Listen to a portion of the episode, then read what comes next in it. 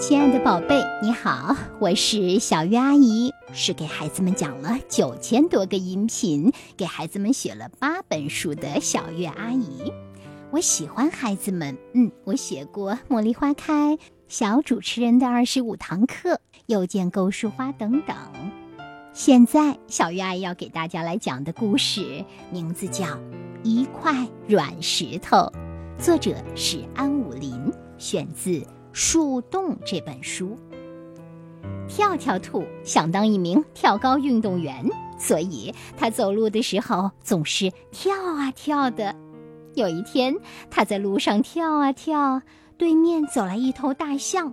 大象没有看见小小的跳跳兔，小小的跳跳兔也没有注意到很大很大的大象。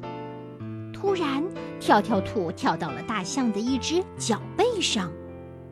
咦，跳跳兔感到很奇怪，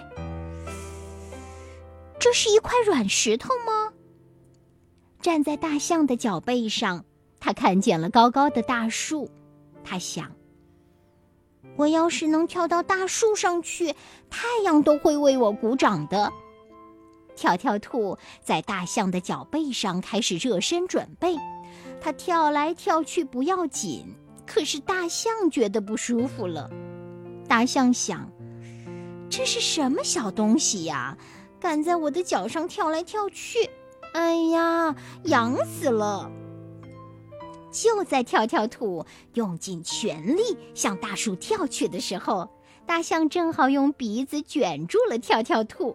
大象轻轻地一抖鼻子，跳跳兔就被扔到了树杈上。我跳到树上了！我跳到树上了！跳跳兔快活地喊道。可是，跳跳兔马上就不高兴了。怎么办？他可没有勇气再跳下去。跳跳兔的眼泪吧嗒吧嗒的掉下来，正好落在大象的耳朵上。大象抬头一看，啊，是跳跳兔在哭呢。大象说：“嘿，小家伙，快下来！我还以为下雨了呢。”跳跳兔说：“我，我。”我不敢跳。大象伸出长长的鼻子，把跳跳兔救了下来。跳跳兔落在大象的脚背上，他这才知道，原来那块软石头是大象的一只脚呀。嗯，跳跳兔是个冒失鬼。跳跳兔总是毛毛躁躁，看不清状况。不过。他是一个懂得害怕的孩子，也是一个懂得求助的孩子，所以后来他就平安的落地了。大象呢，也特别特别的善良，对不对？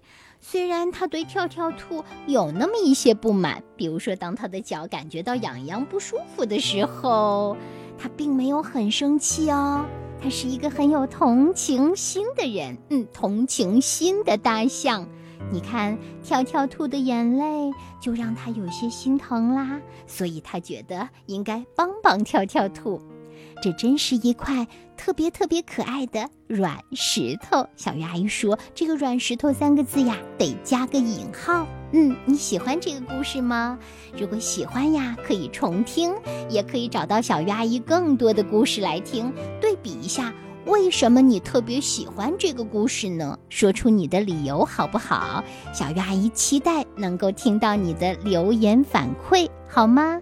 谢谢你，祝你听故事快乐，收获知识和智慧，还有善良的心。